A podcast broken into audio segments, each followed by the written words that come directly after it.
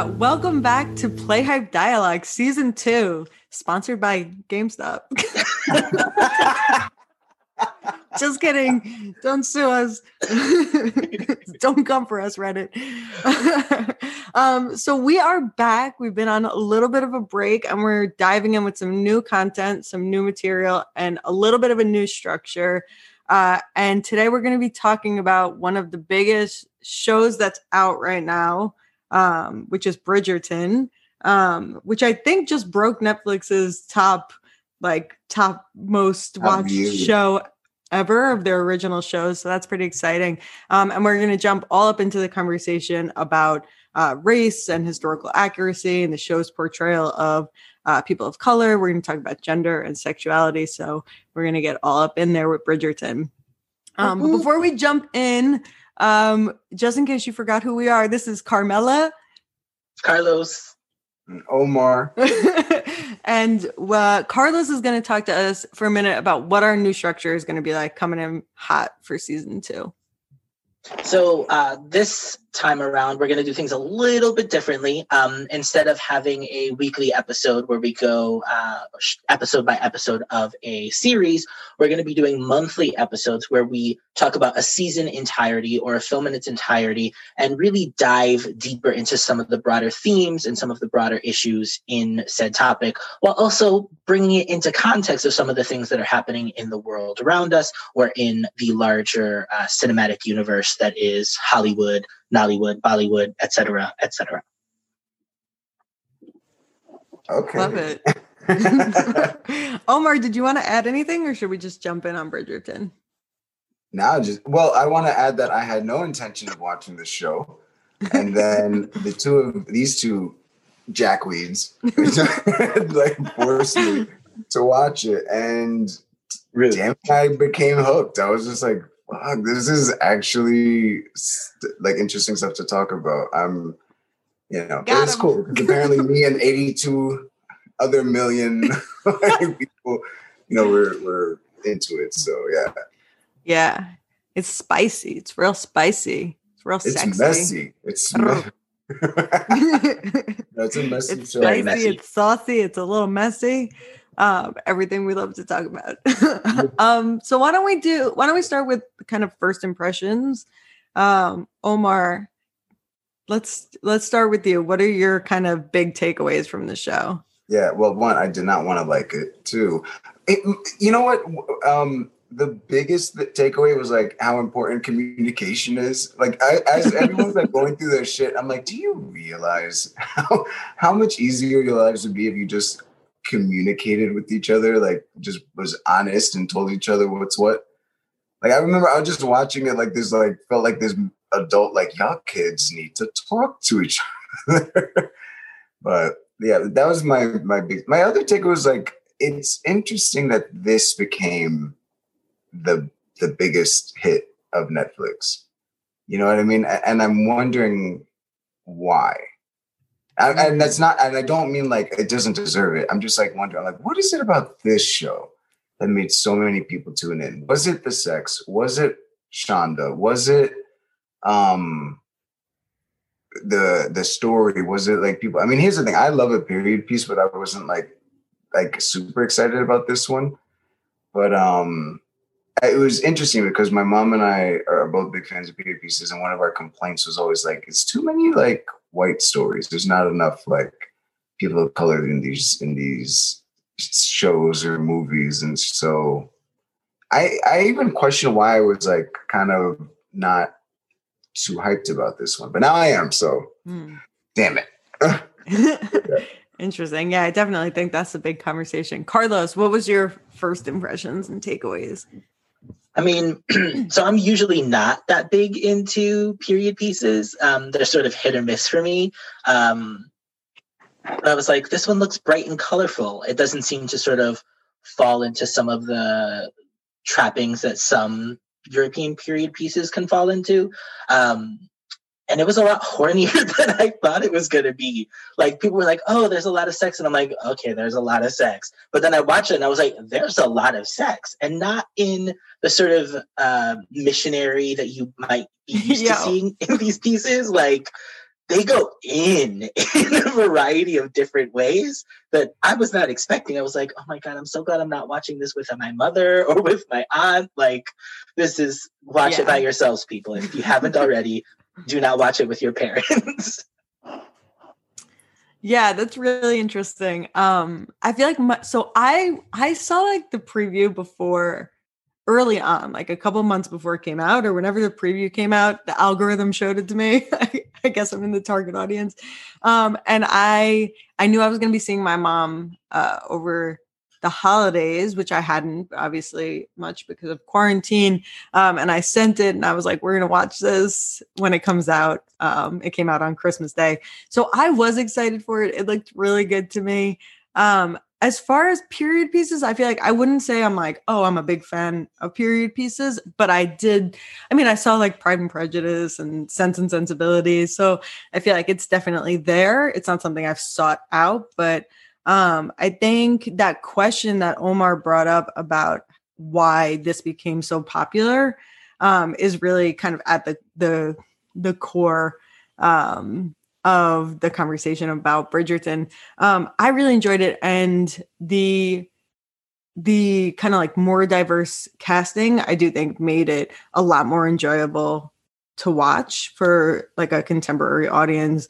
Um, definitely for me and and my fiance and our family, it it's just like way more enjoyable to watch than a straight up like all white people in Regency era England. Um, but as I'm sure we're going to talk about, I do think it like brings up some issues. And it, for me, like the big parallel, I'm not the only person talking about this, but like it's the Hamilton question, right? Like that, that mm-hmm. same question of like, okay, well, if you put, throw people of color into the story, that's still essentially kind of like a, a story of colonizers or a European or a white story. Um, does that really undermine kind of the main uh, the main actual dynamics of the story. Um, so I feel like we're gonna get into the weeds of that, but that was my big takeaway. I mean, I personally, individually, I loved it. Like I really, really enjoyed it. Um, intellectually, like as a social scientist, I think we can definitely pull out some serious critiques. Oh, and also I enjoyed it being um you know, it's like explicitly kind of a feminist series or it strives toward that, which is enjoyable and particularly um, because there's like many lead women characters um, who have very different stories um, and are in some cases different ages, which is really nice to watch.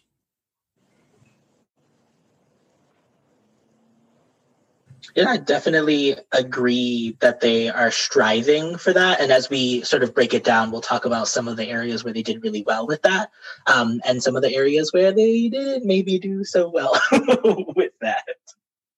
Yeah, definitely. So who uh, let's start I feel like in the first couple of episodes when we're watching the setup, um, did anybody have a favorite character that they feel like they want to jump in on? Day one. Day one, it was her. I was like, that was my favorite. When she walked in the room and she was like, Mom, how do you like she just blatantly asked, like, how does one become a child? I was like, yo, she's my favorite. She called people out. She got like a little bit um like I was a little frustrated with her with like her basically trying to push her own um wants onto Penelope a little bit. She was like, she was like, we don't need to get married. We can just do this and this and that. And I was like, maybe I don't want that. And I was kind of like, yeah, Eloise but still, I loved her. She was my favorite, um, hands down. Close. I actually here's the thing. I didn't expect to like. I like the Bridgerton mom because you yeah. know, like usually like the moms in these pieces are like like really like backwards thinking and like they have to rebel, like Miss Featherington, uh, Mrs. Featherington. Sorry, but um, no, but the come correct. Uh, yeah, the, the Bridgerton mom, I, I liked her a lot. I liked her a lot, especially because she called out one of my least favorite characters, which was Anthony. Like she, she was like, she was like, listen, you are fucking up all over the place, and she would like tell him what's what, and I really appreciated that about her.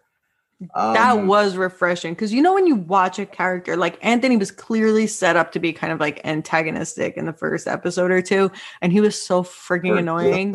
I mean, he gets a little, he stays that way, but he gets a little better. Those first two episodes, I'm just like, this guy, like, and it was just, it's refreshing to have this scene where she, she calls him out for like what the audience is watching as really obnoxious behavior rather than I feel like a lot of times they have characters like that and then just leave it and I'm just still annoyed. so I'm like, at least someone said it. Let yeah, I know, know, the mom because usually the mom's like, "No, my boy." you know, she was like, she was like, "Shut up, Anthony." yeah, I was like, "Yo," but um, it's it's it's interesting because the the main mains like like Daphne and Simon, they were they were fine, but definitely not who I watched the story for. Except the sex scenes. Sorry. Just kidding. I mean, Duke Simon, body, yada, yada, yada, yada. I felt their sex scenes weren't it like I don't know. Well, I mean, I've watched like European, European, like like from Spain. I'm just like, okay, One. those are some sex scenes, but no, these were like these were tame in comparison. But um, I think what got me was just the amount of sex scenes in episode six. It was between, a lot between them in like different places, which I get was the point of that, but I'm like, wow. but Carlos, I feel like uh I jumped over you a little bit. You were gonna come in. Oh no, that that's totally fine. Uh because I yeah, I got distracted by his body by talking scenes. about. I was like, yeah, I could look into sort of the story logic in that episode. It's like, no, no, that's not what the focus is. And I don't think that's what the, the episode wants you to do with episode six. Like, no, that's not what you're here for. I um, forgot the question was who's your favorite character? although, although is this like very clear now? I'm trying to defend the Duke a little. Um, well, they had that uh, meme going around that I'm sure everybody has seen. That was like, I watched Bridgerton for the plot, and then it's like the plot, and yep. the, the picture of the Duke. I'm like, it sounds about right. Yes, that is the plot that I was tuning in for. Um, but I also love Eloise. I love. Um, she's very much like Jo from Little Women, sort of like not interested in playing by the rules, sticking by the expectations of her time period, of her era. Um, it did get a little um, pushy with Penelope. Um, and throughout the series, obviously, there's going to be some spoilers here, folks. Um, they do have a fight because of that. Um, and I feel like their reunion towards the end of the season feels genuine, given the way they sort of broke up and what they broke up over. The friendship breakup, they were in a couple. Um, I did like that. I really am excited for a second season just to explore the lives of the other siblings more. Um, like I feel like um, not the younger ones because I don't the the baby sister and baby brother. It's like no, no, no, but not about them. But Benedict, um, Eloise, sort of not just being Detective Eloise. Um, I thought the mom was dope.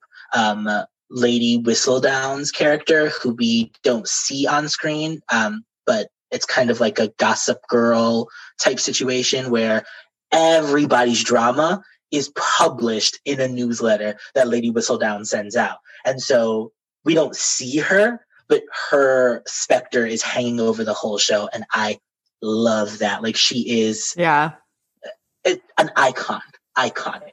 and of course, um, as I'm sure anybody listening to this knows by this point, there's like the full book series um, with one book focusing on each Bridgerton. And they already announced season two is coming out. I'm kind of focusing more on Anthony, which they set up um, at the end of the season. I'm not looking forward to. well, I uh, so this is what I love, and it it builds on what both of you just said. I feel like what really makes this it really shows that it's like a Shonda. Uh, Shonda's been involved is partly the fact that like there's this ensemble cast you know so even as i was watching it you're like okay daphne and the duke are like the main characters of this season but i'm interested in so many characters and yeah. that's the type of thing that i feel like can pull me through a number of seasons and so even if like Anthony's technically the focus of next season. I feel like we're going to see these other characters and there's so much to be invested in. And I'm sure new people will be introduced yeah. as well. Um, so I love the relationship between Eloise and Penelope. I thought was a really fantastic friendship to explore. They had like a, a real nice arc with that. Um, I really enjoyed Marina uh, as a character and her arc. I know that um, a lot of people have kind of talked about um, her being kind of the only younger woman of color who has a fleshed out role um, mm-hmm. in the series, and it being like a pretty tragic trajectory. Um, yeah. So I do think that's one of the things that's like a little bit problematic about the show um, in terms of their quote unquote colorblind casting, but it's like not quite, it's not actually colorblind casting. It's kind of like color intentional casting. Um, but for me, just like on a character level, I, first of all, that actor, the actor that played her, I felt like knocked it out of the park. Like she had, mm-hmm. I really enjoyed a couple of the scenes, especially where she was with the mother, the uh, Mrs. Featherington character, um, when she basically like the scene where Mrs. Featherington takes Marina to um, to the hood, like she takes her to like the poor area where the poor where the London poors live, and she's like, "Look at this," and she's like, Marina's like, "Are you freaking kidding me? You think you're gonna scare me with this?" I just I thought she did beautiful acting work in the beginning, middle, and end of the series, but I also thought the storyline was like was was compelling and i thought the way it concluded was interesting um, and i'm hoping um, spoiler alert for anyone who is not reading articles about the books uh, i'm i haven't read the books but i've now immersed myself in like articles about bridgerton and i'm hoping that they don't do her storyline from the books in the show and i'm thinking that they won't um but we'll see that'll be something that for me kind of retroactively makes or breaks this first season for her mm-hmm. in the book she's a really minor character um and i won't say what happens there in case anybody like wants to go read those books but i'm hoping they do something different with her storyline and that we see her again um but she may also be someone that's that's not back after this season um maybe we'll get some other characters um that come in instead but yeah. And I okay, so Daphne and the Duke, I it's always like the main characters, you're kind of like they've got like the, the most traditional story. It was maybe not as interesting as some of the side characters, but I enjoyed them. Um, I thought the Duke's storyline in the middle was like a little it was like a little hard to watch. It's just a lot. Um, mm-hmm. just like oh, but I made this promise on my father's deathbed, and yeah. so I'm gonna like tank my life. it's just it was it was drawn out a little bit, but the payoff then was really strong for him as a character. I thought, um, so I enjoyed that. I thought it was it it brought it. It felt like it was stretched out too much. You know what I mean? Mm-hmm. Like it's yes, like, I agree. Like, all right, we get it. Like the problem is, like, I can't have children. I can't. I can't. I'm like, we get it. I think if maybe to make it a little bit less stretched out is like he keeps like maybe if they introduce the his backstory later because I think they did in episode two. I think if they saved it for like maybe four or five, and then because then you can be like like why won't he have kids? Why? And then you're like, oh, that's why. Like then I think it might have been like a little bit easier to watch because to find out so early why, and then for him to just be on this like very um kind of trauma filled like vendetta. I, I, mean, I don't even like to use the word vendetta against his father because I mean, what that was, we, we saw an incredibly traumatic childhood and the results. And mm-hmm. so it was actually like I remember when he finally opened up to Daphne, I was a little bit disappointed at her reaction. Like I kind of wanted her to be like, "Well, thank you for telling me," but she was like, "She was like, what?" this is why because of some bullshit promise you made to your dad. I was like, whoa, let's have some respect for, you know, the, this incredible. Uh, I was like, listen, you had a some very supportive family network. Like you have both parents who loved each other, which is huge. Mm-hmm. And this guy literally had the almost the complete opposite of what you had. And I, I, just wish he had a little more empathy for him when he finally opened up. I do oh my think God, I don't feel that way at all. Well, you're bugging. no, because like when he finally opened up, which which took, I was like, I was like, homeboy, you need to tell her immediately. Like, why are you taking so long? Exactly. Like, finally tell her like your your story. Like, if you love her and you're she's you know your wife, just tell her what's going on. You know what I mean? Like, and that's why I was like, communication, people. like, so, yeah. I just felt like by the time we get to that scene where she like finds out what the deal is, they he they they've gone through so much and he's like basically like manipulated her by acting like he physically can't have children. So at that point, it's like, are you serious? Like, you're gonna bring down both of our lives because of this, like, promise that you're tied up in, which I, again, I thought it was really compelling. And I just don't think her reaction was like, I didn't think it was particularly harsh given how serious that circumstance was set up to be, right? Because remember, they only got into that marriage because he like kissed her, which in the in the like error that and the parameters that they're trying to set up in this like semi-alternate reality, but like drawing on some things from reality, that's it. Like she's tainted, they have to get married. Um, so basically she's like, you know, you kissed me in the dark, in the dark walk mm-hmm. um d- almost died like dueling my brother uh and then we had to get married and now you're like wait this is because i like deathbed promised not to have kids to my dad. Um so i get the like are you kidding me?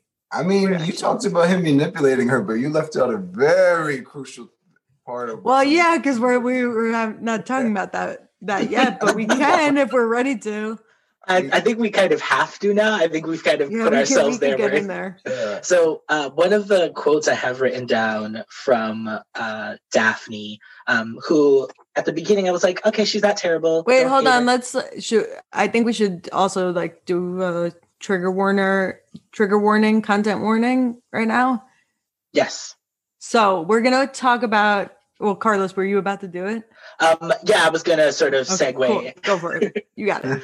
um, so one of the quotes um, that I have written down is um, from Daphne, who at the beginning of the show, I'm like, okay, she's just a regular woman, like nothing really special um, in terms of sort of her plot.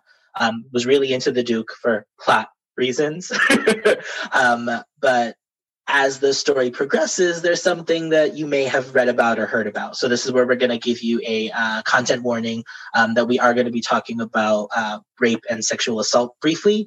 Um, so if you want to skip ahead, um, now would be the time to do that, or just be aware that this is where the conversation is going. So Daphne in an earlier episode says, "You do not trick the one you love." and I couldn't. So I binged this all in one night. I was like, I must watch. I must watch. I must keep going. I was texting Mela in the group chat at first, and then in our one-on-one chat about like what was happening. Daphne says this, and then proceeds to rape him premeditatively.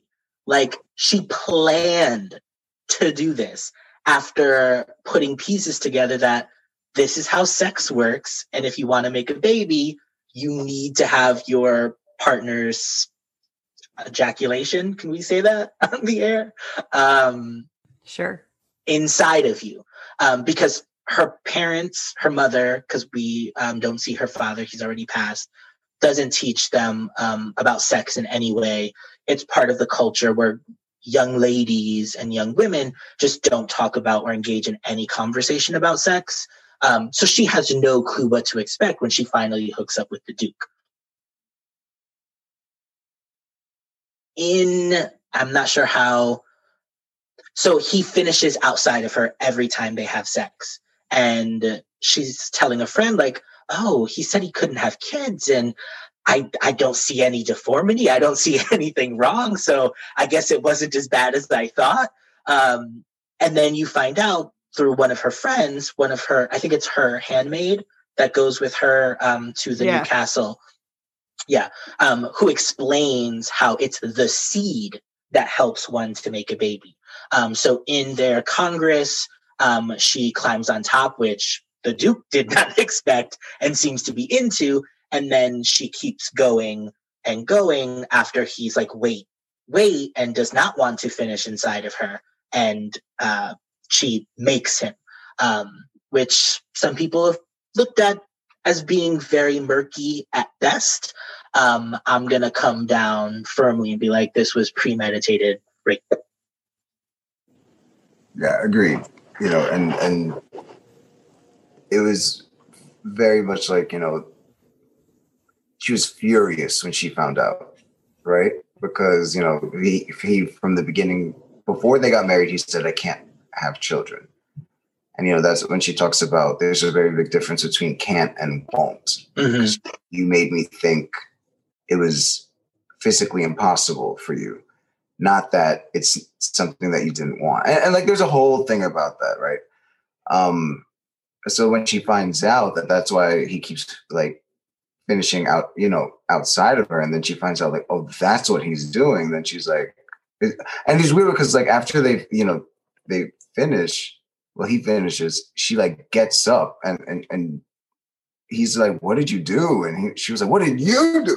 And it becomes this really, really intense moment. And I remember, like, I was like, because I, I, had heard that there was a rape scene in this, and when I saw it, it like took me a second. I was like, "Wait a minute, was that it?" And then I was like, "Yeah, he's he's clearly not wanting to finish inside of her, you know, and she forces him to, and and." You know, spoiler alert, people you can be in the middle of sex, and if they, if they want to stop, you have to stop. If not, it's rape. So, yeah. Yeah. So my my take on this is, um, I mean, first of all, I think it's like clearly rape, um, especially again with like kind of our lens uh, put on it. Mm-hmm. Um, one thing though that bothers me about the conversation that not i mean i haven't read every single thing that's been written on this. I've just looked at it a little bit. Um but i do think also think um the show establishes this context two two major things they establish. One is that they establish this context where it's like race is is doesn't have like the role that it had in reality mm-hmm. right so we're in an alternate universe where like there's people of color in the aristocracy um but they esta- they do establish that like gender relations are basically like similar to what they were maybe a little bit different but generally it's it's like you get t- like you you kiss like you're tainted you better get married all of your agency in life comes from your ability to like pull a husband basically mm-hmm. i mean amongst this like tiny social strata so that's established and then like daphne and the other the other young ladies are also established as like literally not knowing how sex works um, and like how a baby's made, right? So those things are established in the first episode or two of the series. Um, so one thing that has like not bothered me, but like has stayed with me about this conversation about this scene is that first of all, like he for week for like their for week after week, like all of these times that we're watching them have sex, like he's he's manipulating her by knowing that he knows how a baby he knows how how a baby gets made from sex. He knows that he probably can have children but doesn't want to and that like by by pulling out and not ejaculating in her he's preventing that. And he takes that away that information away from her intentionally because he knows that she doesn't know and so that's sustained for like all of the first I don't know how long the time period's supposed to be, a couple weeks maybe, that they're having all that sex everywhere. Um, and to me, like in that sense, he's also taking away her like informed consent about what they're doing knowingly that whole time. You know what I mean? Like he know, like he knows the whole time that she doesn't know, and he takes advantage of it. Yeah. Um, and so that it bothers me a little bit that there's been just like tons of think pieces about the rape scene and again like it is and it's important like because especially because um we don't always see like men get the same kind of um i, I guess like uh ability to to name something as rape necessarily especially kind of mid coitus um mm-hmm. but it bothers me that there's so much there's so much focus on that and to me like he's actively consistently kind of taken away her full sense of of of informed consent in a context that they've laid out in which women effectively don't even have really the right to consent or not consent um, to sex within the confines of a marriage. Um, so I think that that's important because rape and sexual assault like many other like you know a lot of the other stuff that we address also has to do with power and yeah. the way that this show is set up like he's a man of color so you know that would that would hold a very different weight if we were in if we're in the real world, but the way the, the context of the show is set up to they sort of address it. We'll get to that in a minute, but basically to set up is like he has all the power, right? He's a wealthy duke with this house that like, you know, has has tainted her or whatever. They're married and um this is it for her. Like she's in the marriage and and that's that. So I think um I think that that power question is also important and that's not to say like it wasn't rape and it wasn't wrong um, but i i still think um, there's been a lot of attention on it. And once again and even in this like woke woke discourse conversation less on the fact that like she's basically like in a contract that dictates her entire life and again like effectively doesn't have consent. And on top of that he he played her for like weeks um, so I think that's a part of the conversation that's important too. I mean, Simon's definitely in the doghouse as well because of like, everything that you said. Like, and you know, it's withholding information, using his power.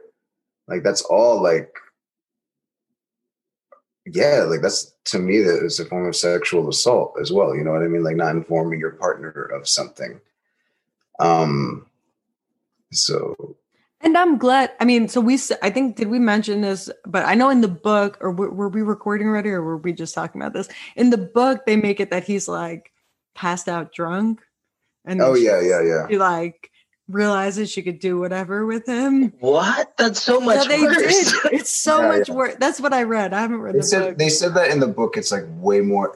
The way that they, the article that I read, I, I think it was really weird how they discussed it. They were saying that in the book, it's way more clearly a rape Whereas in the show, it left a lot of people questioning whether or not it was rape. But um, right, because it was also quick. It was quick in the show, like, um, yeah. and so there's that ambiguity of like, was that intended to be like she forced him or she tricked him or was it like he got overwhelmed with passion um, which i think is pretty dangerous territory for something that uh, might as well be clearly framed as rape, you know. But I I do feel like the big takeaway for a lot of people has been like it was rape.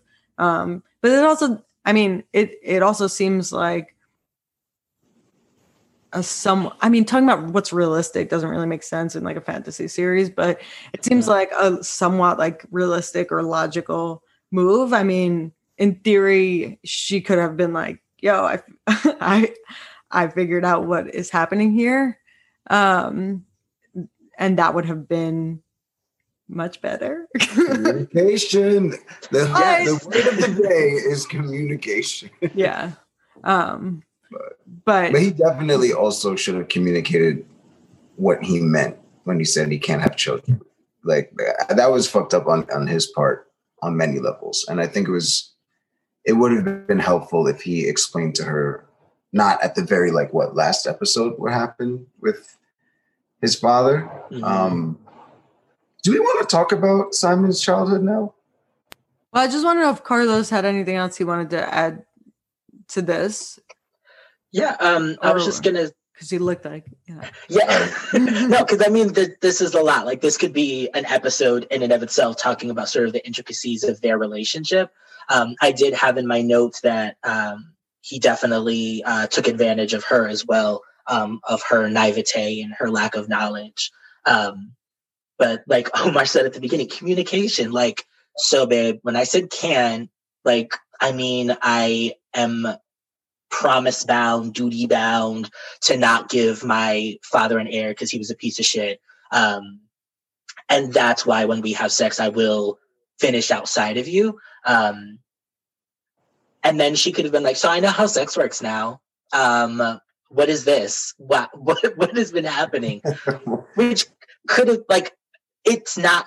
And so when we get into the conversation about historical realism, like there's so many parts of this that are not realistic and we'll get into that and talk about that more um, i just think that it definitely isn't as worse as it could have been um, but i definitely think this whole series of events in the Duke um, and Daphne storyline really taints like the middle to latter part of the show. Um, that could have really been done very differently, planted stuff better, paid it off better. Um, Plus, I think it. Not to, I'm not trying to make it dramatic, but I don't know. It it's it sends a kind of a problematic message out. I think because in a sense they're both have assaulted each other in in different ways, mm, but it's still portrayed as like a very loving relationship, which bothers me to an extent. And and maybe it, it, you know, I mean, granted, I understand that it's a TV drama, but I, I also think it is important to not show like like it doesn't feel like love what we're watching. You know, it feels like an infatuation, maybe. It mhm. feels like almost like a trauma bond. I don't know, but I, I and I understand like at the end, like they're able to communicate, but I think it is important that love doesn't look like like the, like there's no rape in love. You know, there's no lying in love. There's no like um just withholding information. I don't know. Like like it, it bothered me that in a sense they were still portrayed as like this like the most like loving couple. You know what I mean? Yeah, it's like what Mela said earlier. It's a contract. She has no choice but to marry a man. So better her to marry one that she is infatuated with, might be in love with, at least in their conception of it before they get together.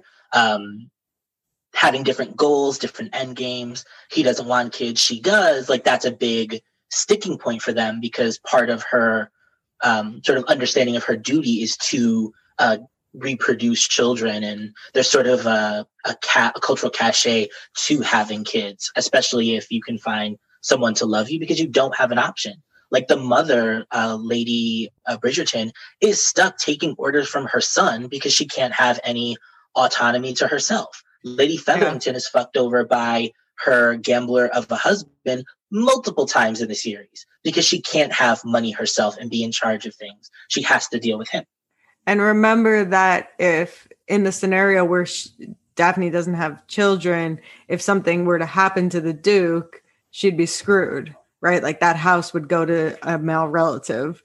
Like mm. you even see the, I think it's the even the Queen.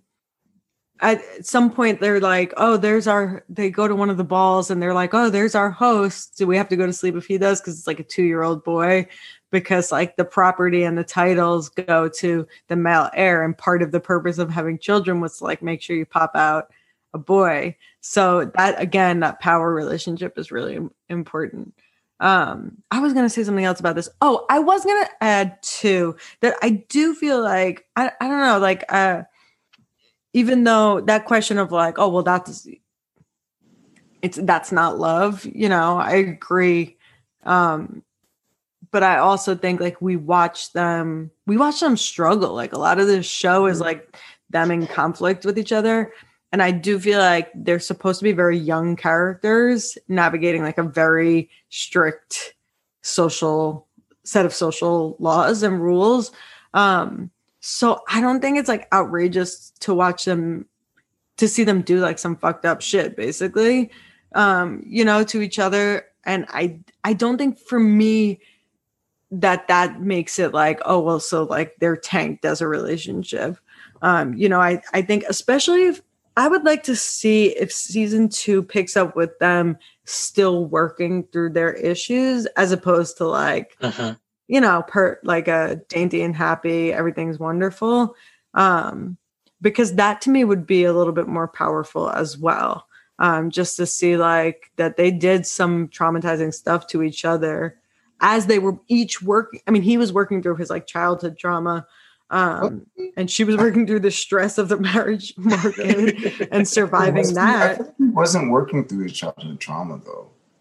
i mean like- I, I go ahead go ahead No, I just I, I think it was he wasn't like it. It came at the final end when he finally was able to like acknowledge it. But I wouldn't say that this whole time he was working through it. I think this whole time he had like made his decision and he was being very sort of I don't want to say stuck, but he, he that that's where he stayed. You know what I mean? Like, like yeah like I wouldn't say that was working through anything. I think it, it was it was him literally just not moving forward with it until he finally opened up. I think that's when it started. Yeah, yeah, I agree. I agree. Yeah, I think the way the series ends on their story arc is that there is a moment of reconciliation that needs to be followed up with healing work for both yeah. of them with their stuff and their issues, but then also working together, which I think would make a better statement about loving relationships and what they're supposed to be if they follow it up with something better in the second season rather than just leaving it with like oh we're happy now at our ball. The season's over. Yay everything's back to normal. That's why doesn't I, send the same vibes. Yeah and that's why i wish they didn't have the baby at the end of the season. Like i felt like there needed to be like i would have liked to have seen like some more of that healing work that Carlos discussed before they have it. Because then you don't want to get to be like, yay, this baby is gonna fix you know what I mean?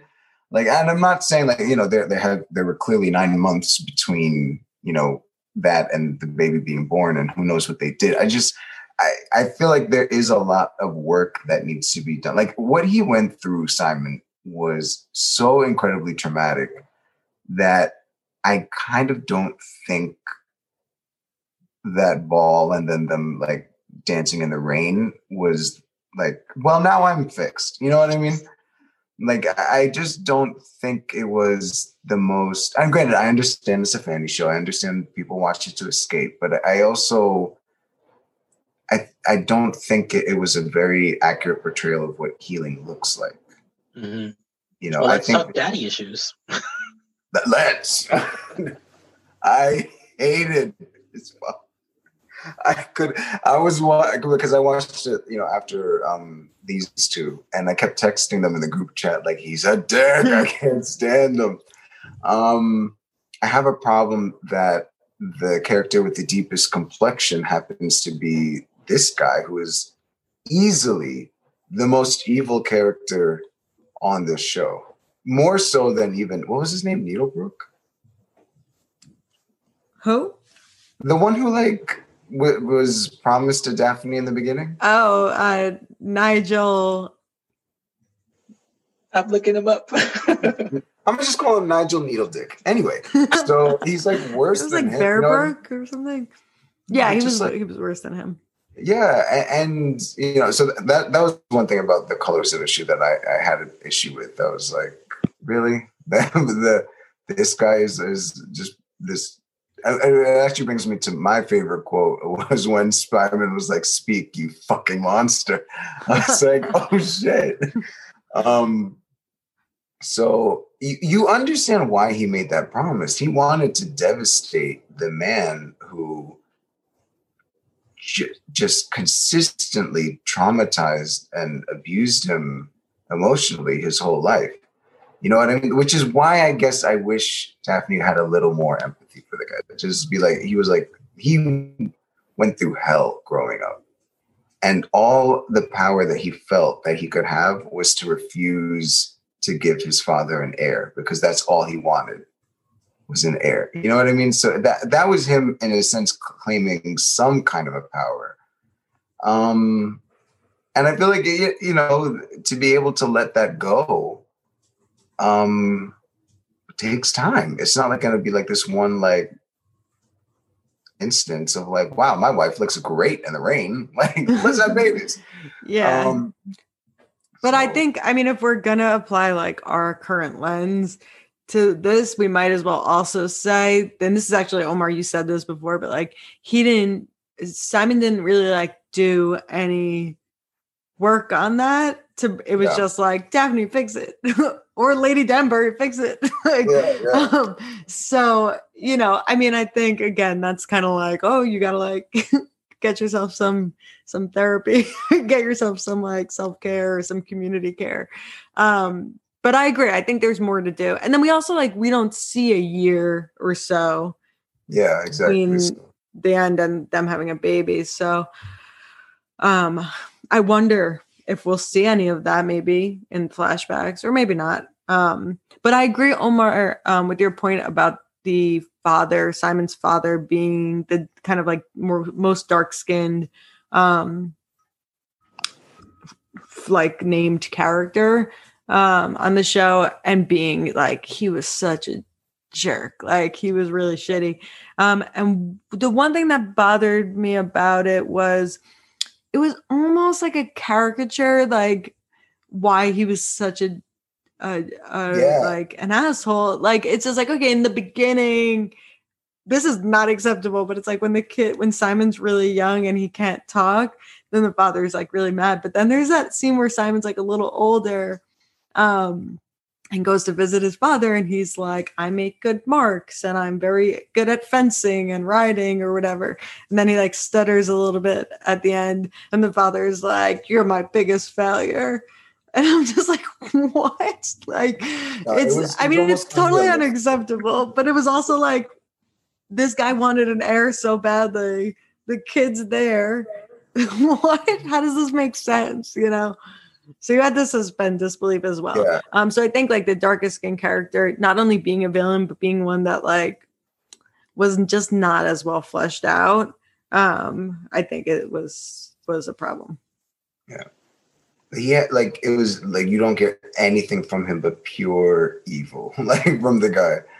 You know what I mean? It, it was it, it, it was so crazy to, to watch, and, and and I was pretty sure we were going to find out that that was not his biological. that's what I thought. father. Yeah, I think we might still because of that scene with the um with the main um the main That like scenes made being like yeah the main maid being like Yeah. oh you need strong seed and then people are like what he did to her mother I mean to to, to Simon's mother and I feel like we might still find out that that wasn't his That's what I thought was in the letters. When she when Daphne found all those letters, I was like, I was like, is that from like Simon's real dad? yeah And a couple times i thought we were gonna find out that like he was so mean to him because he wasn't like really his which is like a cliche but i was like i don't know I w- they might still come back but um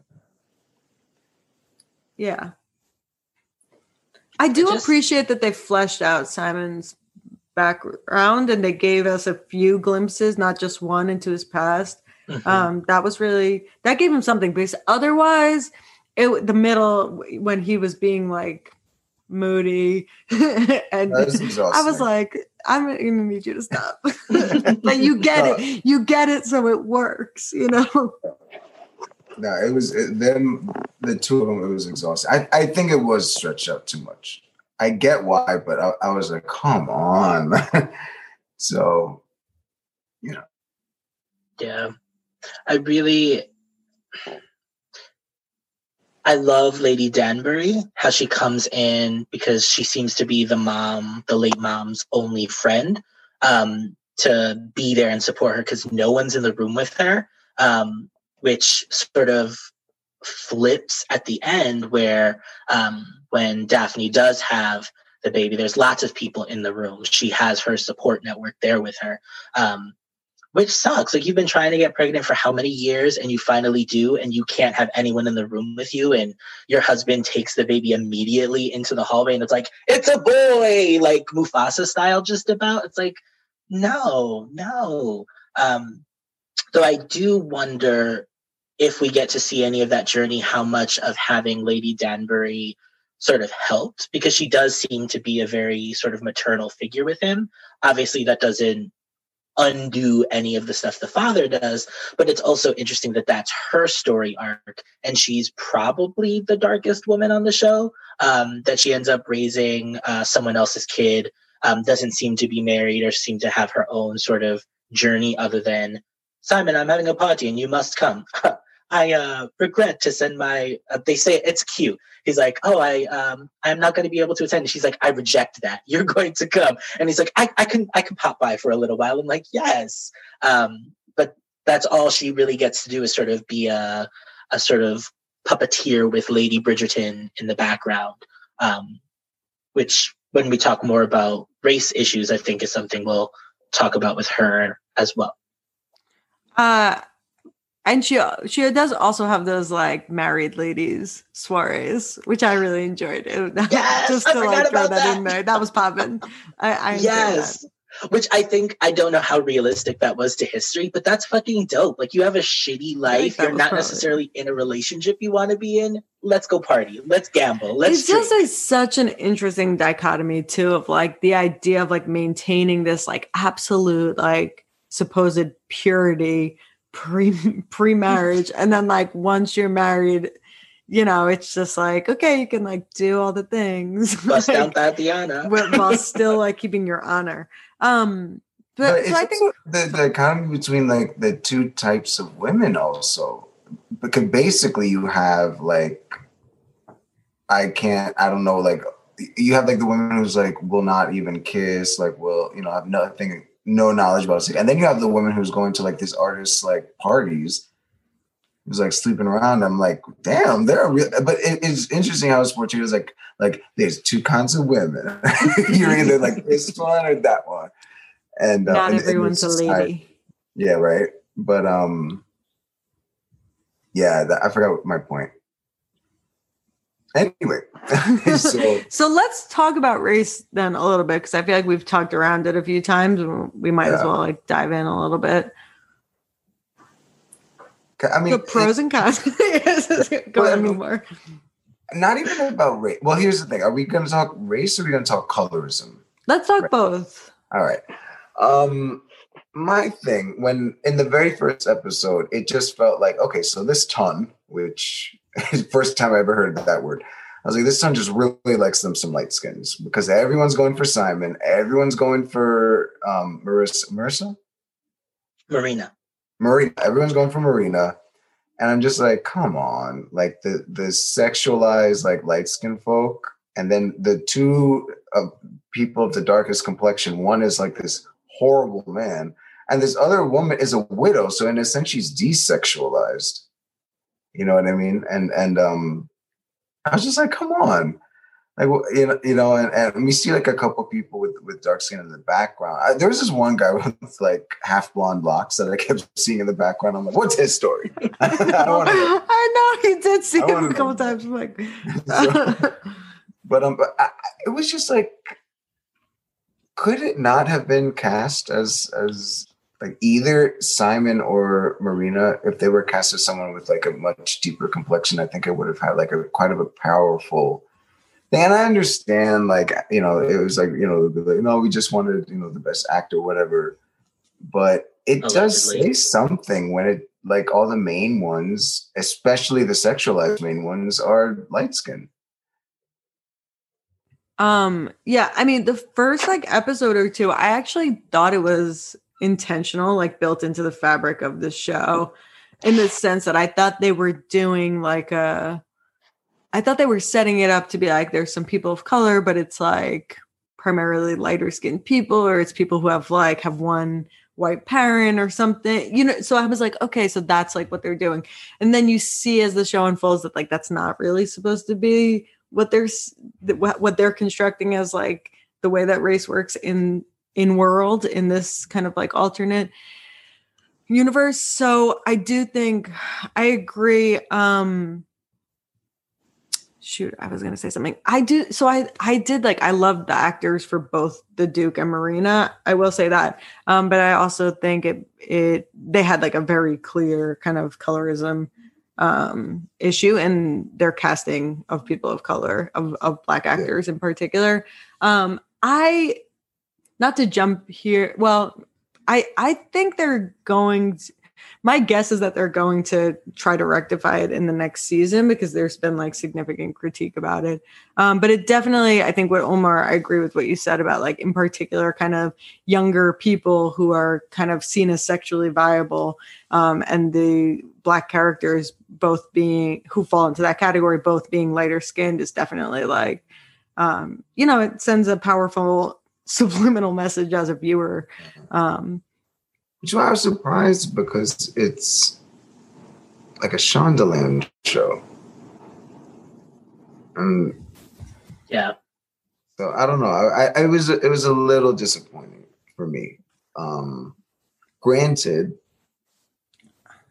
yes, I think the, the diversity of the show is important, but yeah, I mean, I mean, this is it's not. I don't know if it's necessarily like as groundbreaking as some people make it out to be, because it's still very, you know, kind of like, oh, the light skins are desirable, the dark skins are like desexualized or evil. Like, it, it, I almost wonder if that's like more damaging that way. I almost feel like it's almost like Bonilla Silva, like triracial to biracial. It's like the right. the shifting of kind of a racial narrative that um like opens up to include some lighter skin aristocratic upper class people of color um, but not darker skinned people and not you know obviously people with with less means. Um, and i do think that's a big part of the conversation as well um, which i don't even i actually don't want to interrupt this conversation to talk about like the the fact that like we always only jump into this like aristocratic fantasy that was not the reality for like the vast majority of people yeah. whether whether in real history or in fantasy history so in this fantasy history because i was wondering i was like are we going to explain why it's just like like diversity up in this medieval england not medieval i don't know what time period we're in but, but um Regency and then era. they give a very brief mm-hmm. kind of explanation of it which i was kind of like I guess. like, it's like, okay. Like the king married one of us, which made it okay for others. It like it like allowed us to, which I was kind of like, come on. I mean, it was it was cool, and and and Carmela made me research Queen Catherine's history, where apparently she like there was some rumor that she might have been like um like I think it was called like a light skin mulatto or something like that. And I was like, oh, that's interesting. But yeah, the fact that like the king marries a woman of color, so now we have a woman of color queen. So now everyone just like, well, guess black people are cool. so it was it was clearly unrealistic, but mm-hmm. I understand that they needed some sort of an explanation, or they felt like they needed to give some sort of an explanation as to why like this looks like a sort of a a school or like a university di- diversity poster or something like that. I mean, I prefer that they gave an explanation than if For they sure. were just like yeah.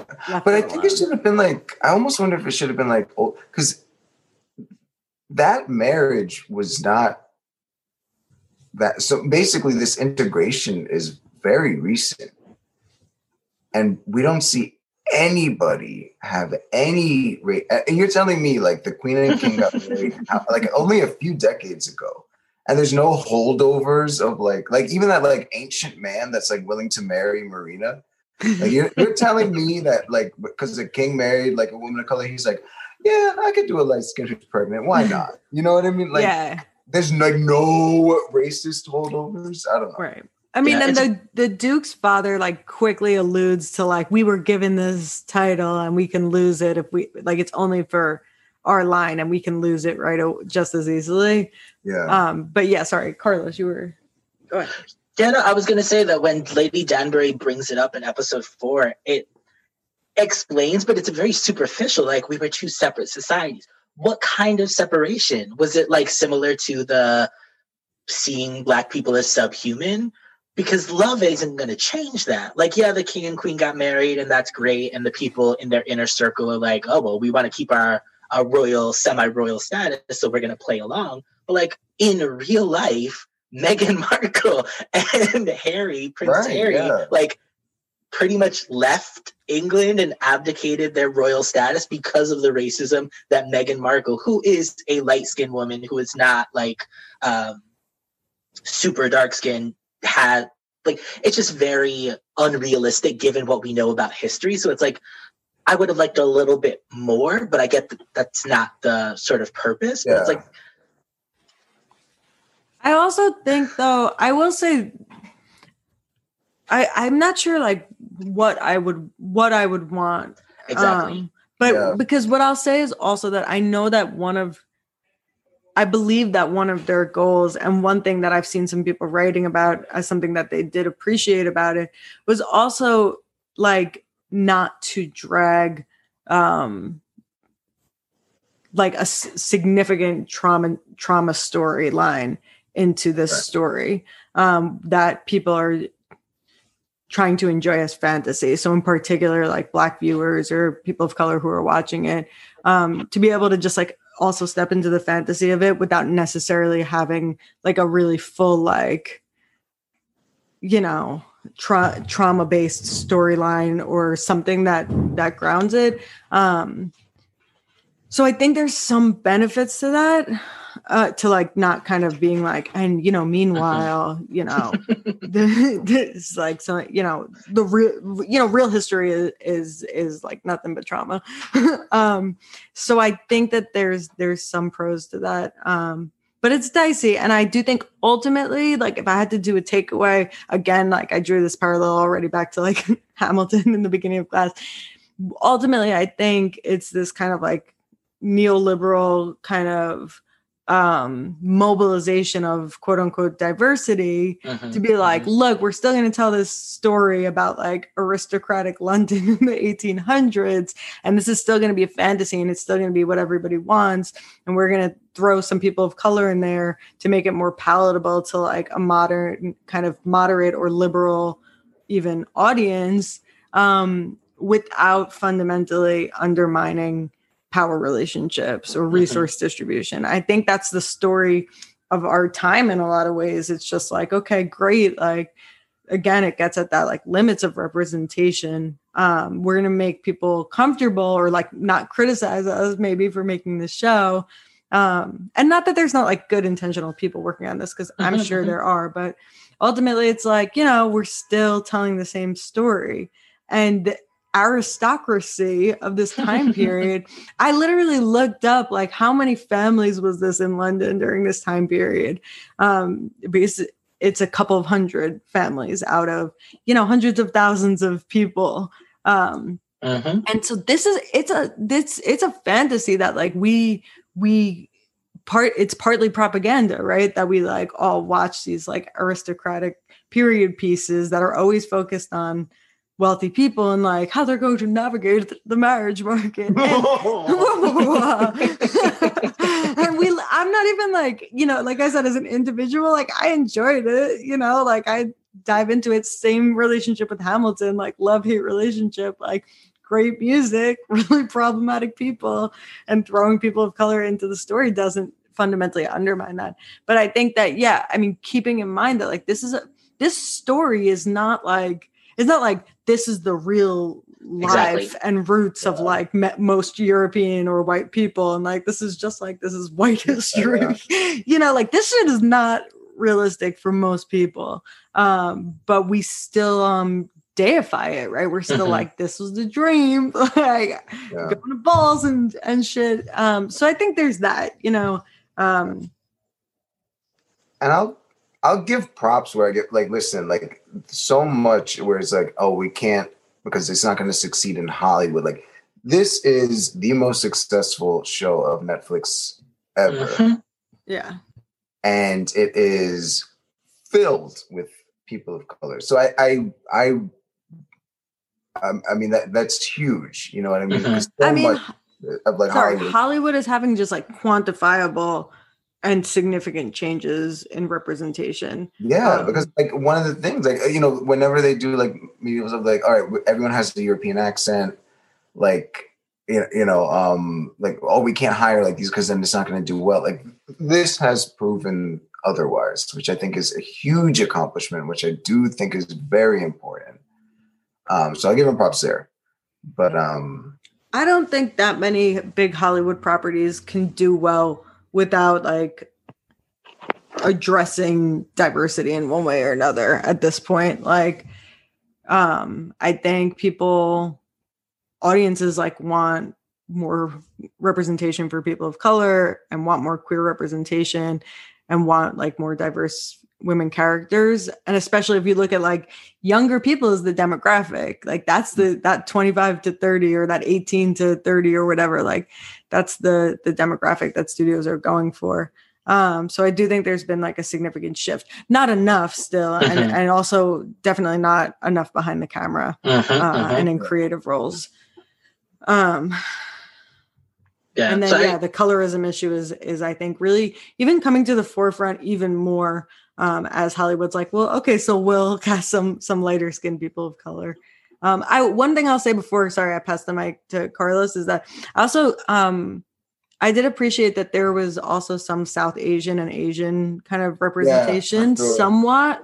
Um, we'll see in terms of like more media speaking roles. Um, but that's something that I feel like sometimes Hollywood shows skip over because like um you know they'll cast white people and black people. people you know it's just like there's no people in, yeah. in the middle. So i think um uh, you know we'll see we'll see how that goes. It wasn't perfect but. was the artist's wife south asian or am i the artist guy his wife? she was a woman of color. I don't know exactly i wasn't sure. like i was like looking i was like wait a minute. So yeah she was somewhat ambiguous which i think works for um Mela your point that like yeah we need to sort of have more of this. Um but yeah i think we because these things are becoming viable because queer stories because stories of people of color especially black people are financially viable we need more of them. We need more of them written by people of color.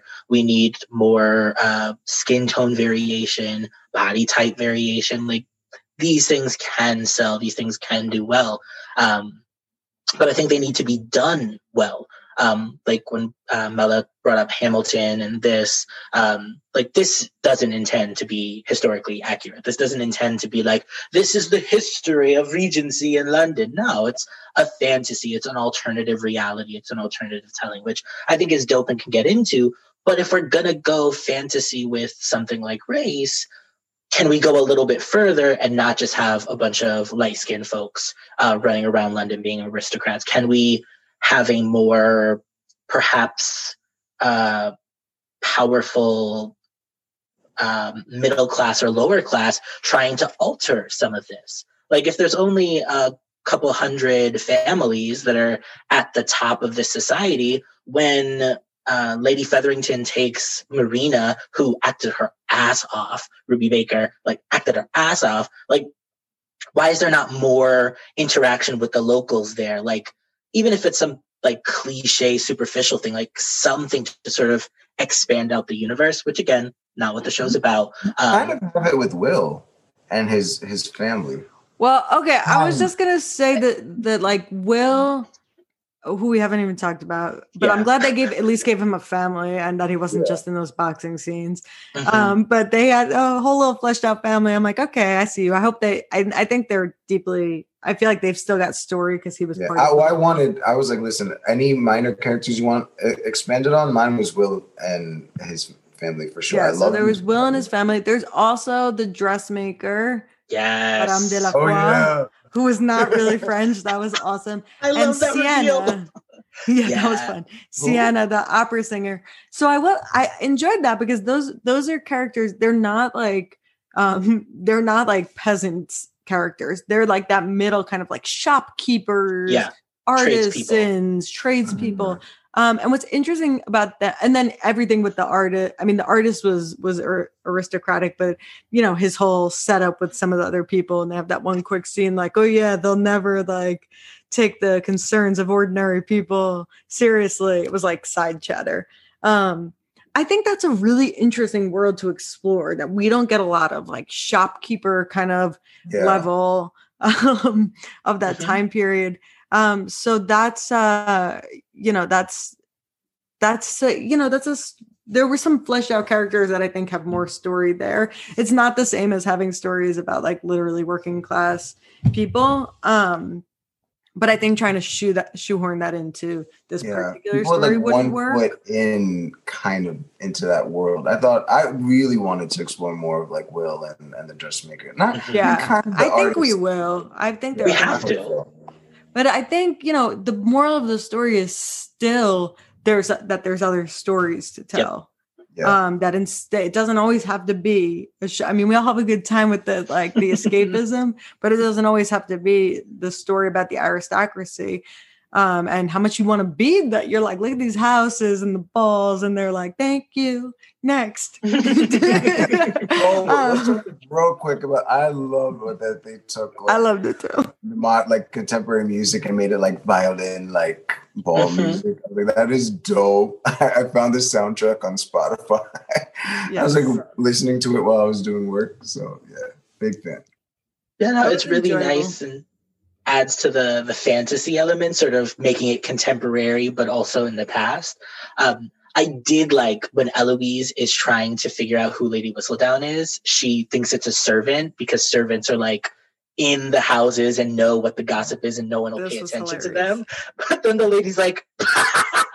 You think a servant? You think a servant has time? A servant has time to like write all of this You don't gossip got time down? for your shit, man. Like that was funny. That was hilarious. She's like, I wiped your ass. Like, I don't have time to do anything this other stuff. And Eloise was like, damn, I feel kind of stupid. I was like, Yeah, which is one of the few moments where someone from the lower, and even being a servant in an aristocratic household isn't like the lowest of the low, but like No, it's not. to be dragged gonna like say, that, it's like, yeah, you deserve that.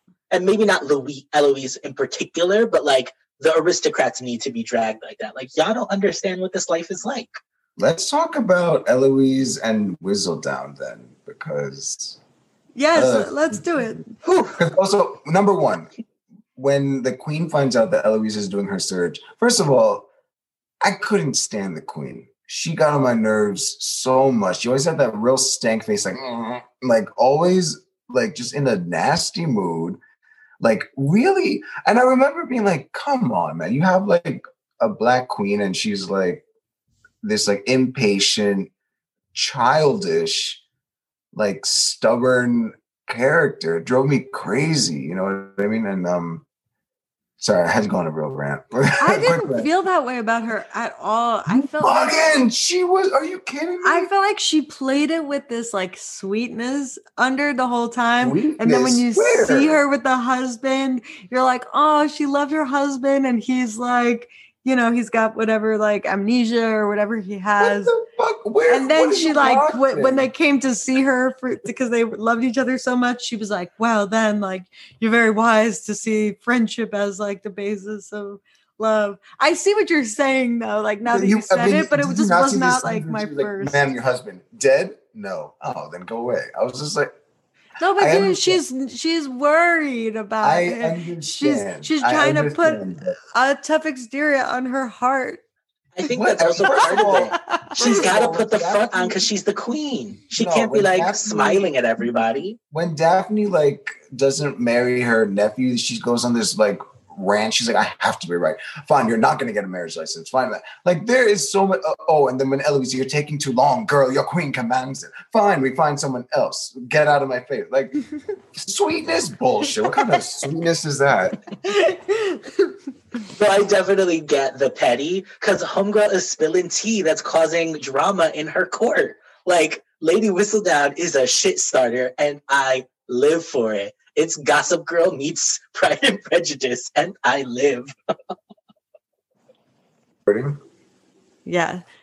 Um, so what are there any like super big things we didn't we haven't talked about um Let's talk about sexuality. I think. yeah, the second please. brother. what is it? Oh, Benedict. Yeah. So- oh, by the way, I just realized at the very end when eh, when they were like, I guess we have to give when Simon, we have to give him an A name to follow tradition. I was like, wait, what? And then I was like, Me too, I totally missed it. Colin, Daphne, Eloise, Francesca, George. Wait, real cute, real cute. Yeah, I don't remember the youngest siblings' names. They don't matter. Uh, but I loved uh, some of the stuff that they did with sexuality. I'm like, if we can do race differently, why can't we do sexuality differently in this fantasy setup? Um, initially, I totally texted Mel. I was like, yo, Benedict gay. Like, I think that was the entirety of the I text. definitely we were I was watching it with my fiance and my mom and my sister-in-law, and we were like, gay, like, and we'll see. Yeah, because you have him and Eloise on the swing set. She's smoking. He catches her. They smoke together, and he's like, "Well, you're not the only one who doesn't want to, like, follow expectations or whatever." And I was like, yay! Um, and then he hangs out with the artist because he wants to be an artist. And I'm like, okay, there's vibes. The artist and him are going to be a thing. I was half right. the artist does have a thing. Um, he is married to a woman and they both do their own thing because she's saved from spinsterhood and poverty by being married to someone and they both like live their lives and do what they want to do so y'all can't see but they're, right. they're laughing we're having because we do a video conference call and carmela just put on her phone while carlos is like having conversation with the like apparently himself, but she just put on the phone like messing with her hair and giving Sorry, Carlos. no, no, it's fine. Um, like so they have this open relationship, which you wouldn't really expect. He's like, I'm in love with another lord and we can never be together. Um, which immediately drives Benedict into the arms of um, Madame Delacroix, like, it's like, oh, you can do whatever you want. Okay, I'm gonna go find a woman to be with. Um, which he's allowed to do what he wants. His sexuality wasn't set in stone. It's not like they overturned anything or flipped any plot scripts. But I was like, one of the siblings got to be gay, like at least one. There's eight. I, I think with him, I I feel that um he's another one that like his future story is going to retroactively for me like make or break his role in this first season. I do feel like they set him up like it's a little bit queer baiting. If they kind of set him up as like he seemed like he was maybe going to be a queer character mm-hmm. um, and hook up and, with the artist at the party and hook up with the artist or like realize that there's possibilities or something because he kept having a few different scenes where he was like you know like he was just like talking shit in the corner with Eloise. That was fun. Or saying things like he didn't want to be part of I love their relationship, like Carlos said. Actually. Their relationship was fun.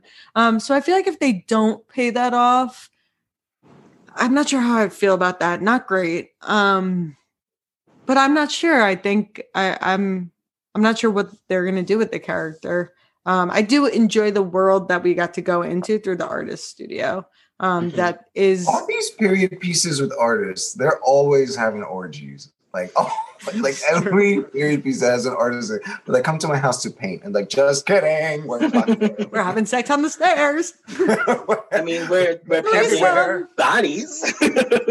painting my ass, painting my dick. Anyway, so no, that's always like the art. Every every artist in like an older period is just boom, boom, yeah. boom. Anyway, what were you saying? I'm sorry. I just wanted more. Like it seemed like it was being set up that there was going to be this queer relationship or the possibility for it and maybe some rejection like oh i don't know if i'm ready for this. I don't know if i can do this and then going back to it um, and then they just didn't. Like it just ran in the other direction. And so as i was watching i'm like okay we're in an alternate reality in this fantasy where um, race doesn't have the same um, historical issues that it would have if this was a realistic piece set in this actual era in uh, English history and European history.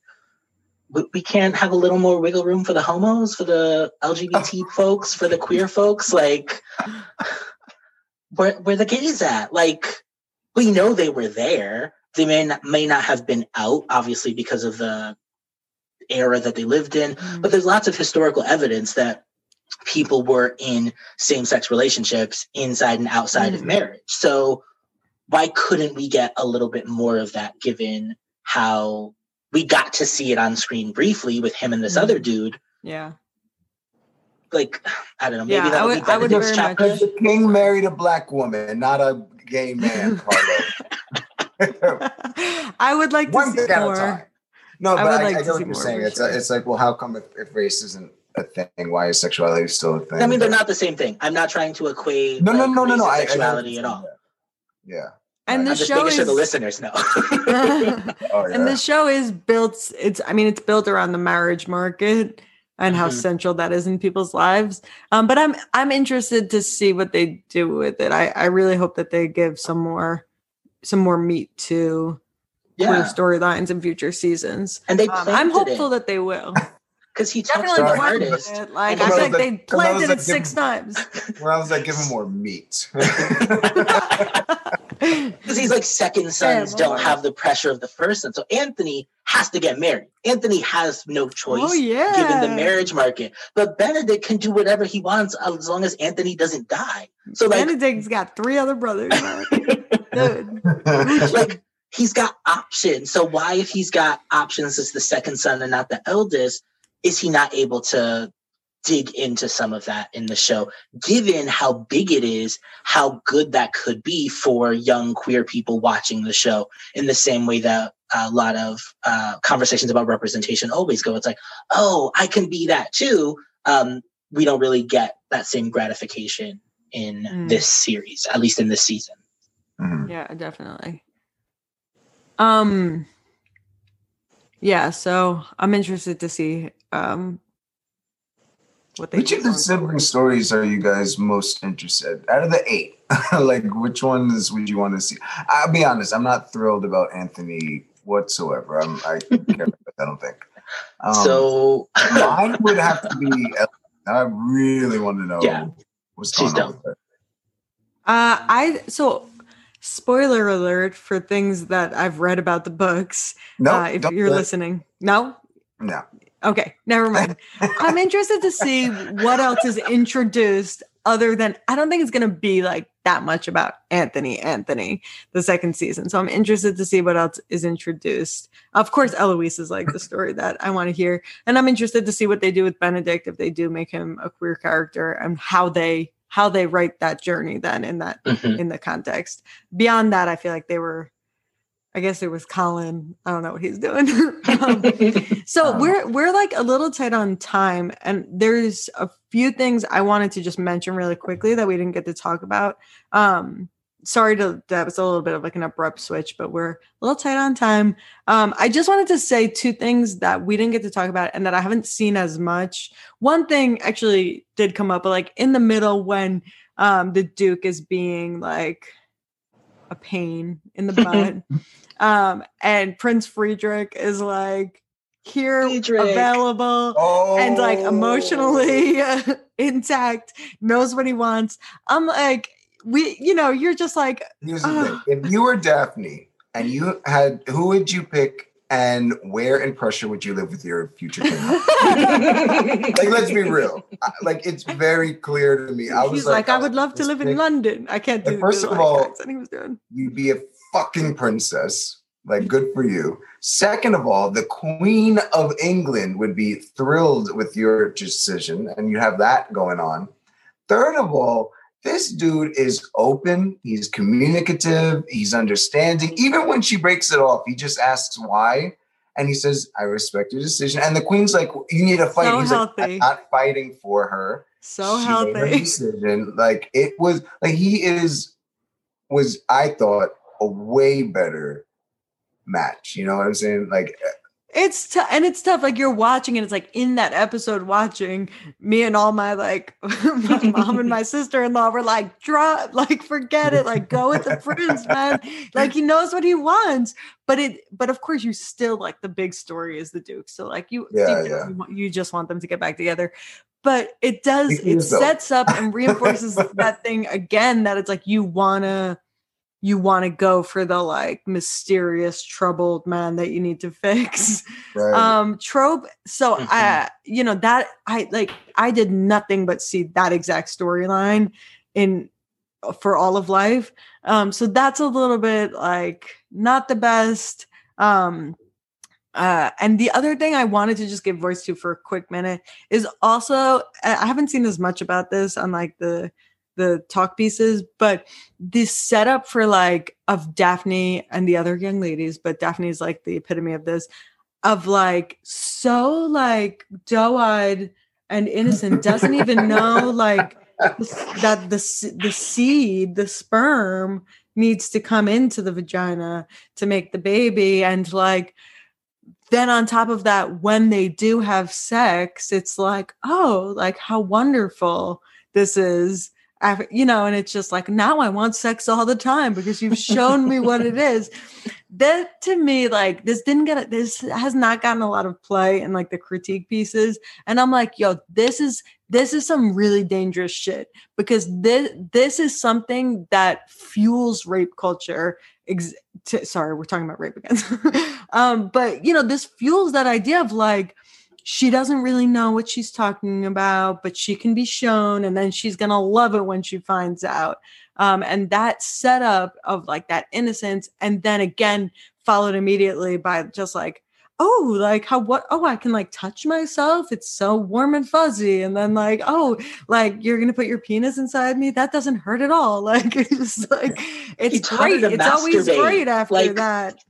I, know, I didn't even there was, there was but I'm not saying that's like the worst, but it's to yeah. me like it's so and it flew under the radar with this show i felt like and i think mm-hmm. it's uh, like pretty fucked up yeah i want to i want to ask you then um because there was something that i noticed that I, I, I remember like thinking like oh i kind of want to ask Carmela about this in the sex scenes something that i did notice was that and i, I give props to simon he was very um that's when his communication skills went up he was, like, he was like he was like do you like this what do you want me to do? Tell me what you want me to do. How does this feel? Are you okay?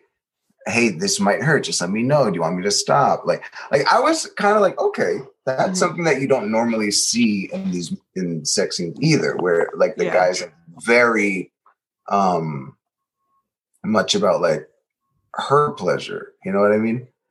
You know, and we see him go down on her a bunch of times. We've never seen her. We've never seen her go down on him, which yeah, is also yeah. something that I was just like, oh wow, that's that's. But so, and I wonder then, does his um because in a sense, all his questions are forms of consent. Mm-hmm. So I wonder, does that where does that factor in? And because I understand it completely your critique of it, but I also wonder, like, is that something to pay attention to as well? Because because people say like, oh, but asking all these questions like redu- makes it like less sexy. Like that was pretty sexy to scene to me. Like, yeah, I think no, that's a good point, Omar. Like, I think that's really powerful to see it him set up kind of affirmative consent multiple mm-hmm. times and it be sexy still right like in the right. you didn't see that a lot when we were younger um in my in my opinion in, in my memory. we never saw that yeah. Um, so I do think that stuff was good. So I'm not, I'm just like the overall dynamic of the mm-hmm. like doe-eyed, now you can show me the world. And it's just like awesome. I love having sex with you. um the jet that general arc I think can can still be um you know, it can still set up this idea of like mm-hmm. what femininity looks like as transitioning into like sexual relationships. Um, and so I think it's it's you know it's a little tough, but yeah, yeah. I thought those, some of those scenes were great. And Daphne calls out her mother for it, but I don't know if it's enough or if it's enough of a shift for the show that now they can have those open conversations because I don't know if they're there yet. Um, which just underscores your point that like what's left hanging versus what's explicitly talked about versus who the audience is. The contemporary audience matters in what we're making a fantasy, what's realistic, what's not in this type of a story that nice. is so popular. Yeah. That's a great point, Carlos. Um, and since we're out of time, I think we might want to end there um, and just do a quick plug. Or unless we gotta talk about Whistledown real quick. the the big reveal. I mean, I don't know if we're gonna have enough time to go. oh shit! Sorry. Yeah. Well, yeah, I was shocked that it was Penelope. I was, I'm just gonna say that. I wasn't shocked. I mean, I was two of the people I was watching with thought it was her, and I thought it was Madame Delacroix. I thought uh, it was uh, like you did. Well. I thought I knew one of them was a red herring. I thought Penelope was the red herring because I felt like they set up a lot of clues that it was her, but it turned out that Delacroix was the red herring. Um, so I wasn't shocked. I thought it was cool. Um, and I think my guess is they'll switch it at least once over the course of if they do like multiple seasons, like she'll get found out and somebody else will take up the mantle. That's my you heard it here first. uh, but I thought it was cool. We didn't talk enough about about Penn Penelope, but um, maybe you know next time. we didn't talk anything about Penelope. She was we can, awesome. Maybe we could talk about her a little bit in our live or something, Carlos. But I I enjoyed her as well, and that actor is also awesome. Yeah. She was awesome sauce. All right, folks, that's our episode. We know that there is a lot more that you want to talk about. There's a lot that we didn't get to. So, uh, oh, yeah. There's a lot we didn't get to. So please uh, follow us on Instagram at play.hype.dialogue and uh, talk with us. Let us know your thoughts on what we said here, what we didn't get to, and more. Uh, please like and review us on Apple Podcasts um, and tune in next month for our next episode. Do you want to do hype stars? Ooh, hype stars. Yes. For me, it's four. Ditto. Uh, I'm gonna go three and a half. Um, yeah.